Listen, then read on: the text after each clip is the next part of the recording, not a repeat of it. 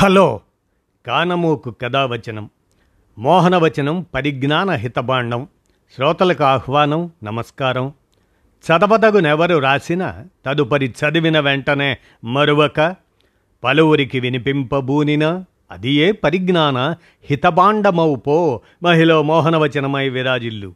పరిజ్ఞాన హితబాండం లక్ష్యం ప్రతివారీ సమాచార హక్కు ఆస్ఫూర్తితోనే ఇప్పుడు వాచాతి విజయం. డి. రమాదేవి విరచిత కథనాన్ని ఇప్పుడు మీ కానమూకు కథ వచ్చిన శ్రోతలకు మీ కానమూకు స్వరంలో వినిపిస్తాను వినండి. వాచాతి విజయం. ఇక వినండి. ప్రజా పోరాట విజయం వాచాతి వాచాతి గాథ విచిత్రమైనది. అత్యాచార నిందితులకు రాష్ట్ర ప్రభుత్వం సంపూర్ణంగా సహకరించింది. న్యాయానికి అడుగడుగున అడ్డం పడింది. అంతేగాక బాధితులను బెదిరించారు లొంగదీసుకునే ప్రయత్నం చేశారు తప్పుడు కథనాలు ప్రచురించారు. అయినా సరే బాధితులు కానీ వారికి అండగా నిలబడిన ప్రజా సంఘాలు కానీ వెనుకడుగు వేయలేదు. నిజాయితీపరులైన అధికారులు స్వార్థ చింతన లేని న్యాయవాదులు ఆధిపత్య భావజాలం లేని న్యాయమూర్తులు అడుగడుగున అన్ని విధాల అండగా నిలిచిన వ్యక్తులు సంస్థలు ఈ విజయ సాధనలో భాగస్వాములయ్యారు. ప్రజా పోరాట విజయం వాచాతి. రాజ్యం యొక్క పశుత్వానికి నిరంకుశ దోపిడీకి చిహ్నం వాచాతి. ఈ నిరంకుశ దాడిని ప్రతిఘటించింది అమాయకులైన వాచాతి ప్రజలు. తమ ఆత్మగౌరవం కోసం ఎర్ర జెండా అండతో పట్టుదలగా నిజాయితీగా సాహసోపేతంగా పోరాడిన తీరును మనం అభినందించకుండా ఉండలేం. గత నెల ఇరవై తొమ్మిదవ తేదీన మద్రాస్ హైకోర్టు రెండు వందల పదిహేను మంది ప్రభుత్వ అదే పోలీస్ రెవెన్యూ అటవీ ఉద్యోగులకు శిక్ష ఖరారు చేస్తూ ఇచ్చిన తీర్పు పోరాడే శక్తులకు అణగారిన వర్గాలకు ఉత్తేజాన్నిచ్చింది. దేశంలో మనువాద కార్పొరేట్ శక్తుల పాలనలో కోర్టులు కూడా అందుకు అనుగుణంగానే తీర్పులు ఇస్తున్న నేపథ్యంలో వాచాతి గ్రామ ప్రజలు సాధించిన ఈ విజయం అపురూపమైనది. వాచాతి ఓ చిన్న ఆదివాసీ గ్రామం. తమిళనాడులోని సిథాలి కొండల్లో మైదాన ప్రాంతాలకు సుదూరంగా ఉంటుంది. మలయాళీ అనే ఆదివాసీ తెగ అక్కడ నివాసం ఉంటుంది. పంతొమ్మిది వందల తొంభై రెండు జూన్ ఇరవై వాచాతి ప్రజలకు ఓ పీడకల.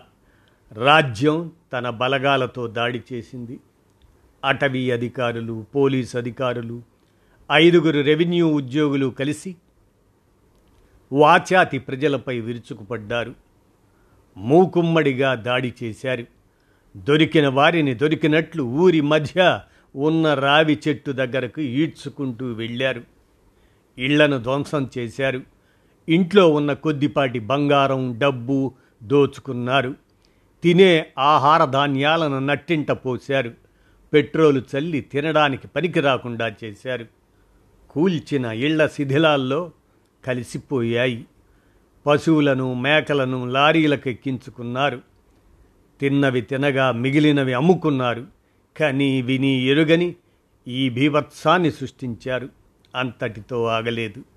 బాధితులలో ఒకరైన జయ కోర్టుకు చెప్పిన సాక్ష్యం వింటే ఒళ్ళు గగురు పొడుస్తుంది. పదిహేడు సంవత్సరాల జయ ఐదవ తరగతి వరకు చదువుకుంది.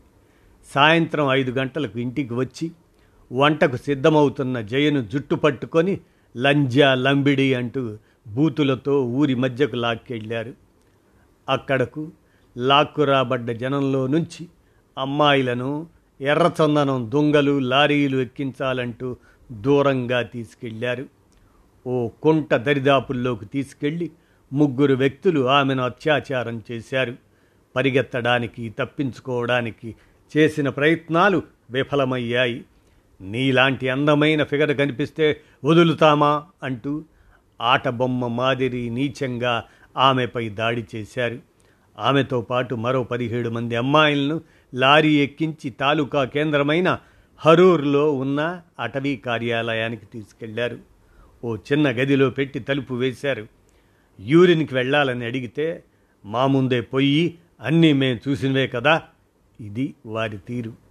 బయటకు వెళ్ళనివ్వకుండా కొట్టడం తిట్టడంతో బట్టల్లోనే యూరిన్ పడిపోయింది.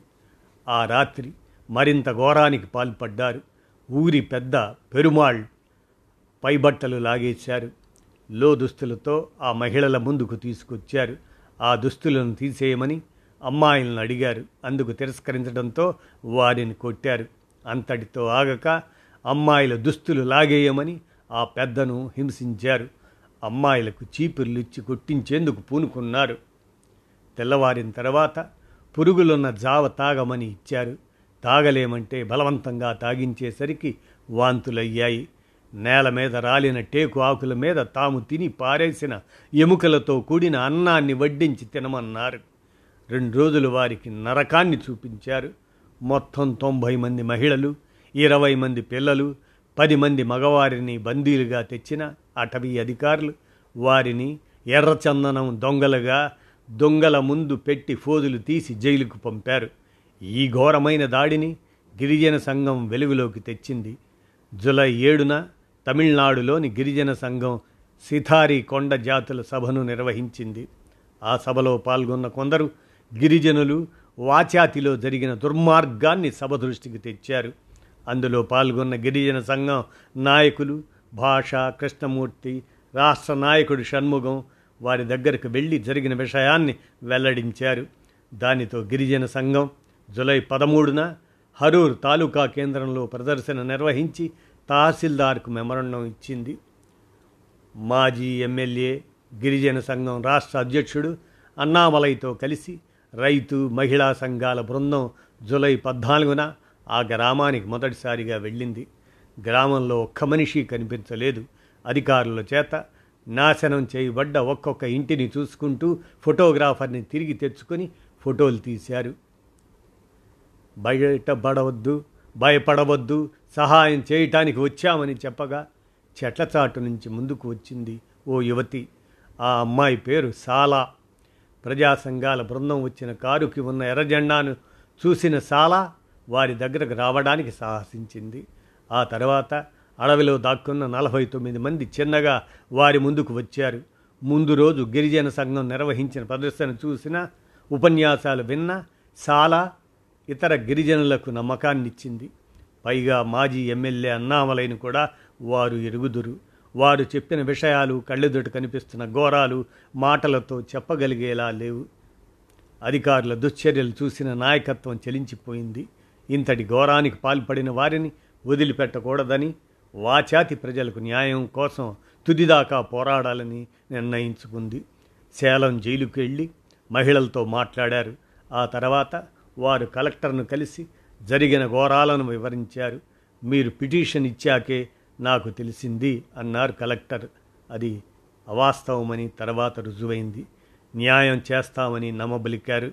కానీ ఎటువంటి చర్య తీసుకోలేదు. అప్పుడు గిరిజన సంఘం సిపిఎం ప్రతినిధులు ముఖ్యమంత్రికి పిటిషన్ ఇచ్చారు పత్రికలకు ఇచ్చారు. ఒక తికదీర్ పత్రిక తప్ప ఈ వార్తను ఇతర పత్రికలు ఏవీ ప్రచురించనే లేదు. ముఖ్యమంత్రి అధికారులందరూ ఇది తప్పుడు కథనమని తోసిపారేశారు. జూలై ఇరవై రెండున గిరిజన సంఘం ఆధ్వర్యంలో వెయ్యి మంది ప్రజలతో హరూర్లో ఓ పెద్ద బహిరంగ సభ నిర్వహించారు. జూలై ఇరవై ఎనిమిదిన సిపిఎం రాష్ట్ర కార్యదర్శి నల్ల శివం వరదరాజన్ పాప ఉమానాథ్ ఇతర ప్రజా సంఘాల నాయకులందరూ ఆ గ్రామం సందర్శించారు. ఆ తర్వాత జిల్లా కేంద్రం ధర్మపురిలో కూడా పెద్ద సభ నిర్వహించారు. న్యాయ విచారణ చేయాలన్న ప్రజా సంఘాల డిమాండ్ను ఏఐడిఎంకే ప్రభుత్వం పట్టించుకోలేదు. గిరిజన సంఘం తరపున షణ్ముగం ఒక ప్రజాహిత వ్యాజ్యాన్ని హైకోర్టులో ఫైల్ చేశారు. దీనిని స్వీకరించిన మొదటి మహిళా న్యాయమూర్తి విద్యావం మూర్తి విద్యావంతులైన ఉన్నతోద్యోగులు ఇలాంటి చర్యలకు పాల్పడ్డారంటే నమ్మలేమని పిల్లును కొట్టివేశారు. సిపిఎం రాష్ట్ర కార్యదర్శి నల్ల శివం సెప్టెంబర్ మూడున సుప్రీంకోర్టులో పిల్ ఫైల్ చేశారు. పార్లమెంట్లో లేవనెత్తారు. రాష్ట్ర వ్యాప్తంగా ప్రదర్శనలు చేశారు. హరూర్లో నిరవధిక నిరాహార దీక్ష చేశారు షణ్ముఖం. ఐద్వా నాయకులు Mythili Sivaraman SC ST commissioner భామతికి petition ఇచ్చాక ఆమె వాచాతి గ్రామాన్ని సందర్శించారు. ప్రజా సంఘాలు వెలుగులోకి తెచ్చిన అన్ని విషయాలు వాస్తవాలేనని నిర్ధారించుకొని రిపోర్టు ఇచ్చారు. ఆ తర్వాతనే మద్రాస్ హైకోర్టు డిసెంబర్ పదకొండున ఎంక్వైరీ కమిటీ వేసింది. కోర్టు ఆదేశాలతో రాష్ట్ర ప్రభుత్వం విద్యుత్తు మంచినీళ్ళు ధ్వంసం చేసిన రేషన్ కార్డులు రవాణా సదుపాయాలను పునరుద్ధరించింది. ఆ తర్వాత సిబిఐ విచారణకు కోర్టు ఆదేశించింది. రాష్ట్ర ప్రభుత్వం కోర్టు తీర్పును రద్దు చేయాలని సుప్రీంకోర్టుకు అప్పీల్ చేసింది. అన్ని ఆటంకాలను అధిగమించి విచారణ ప్రారంభించింది సిబిఐ.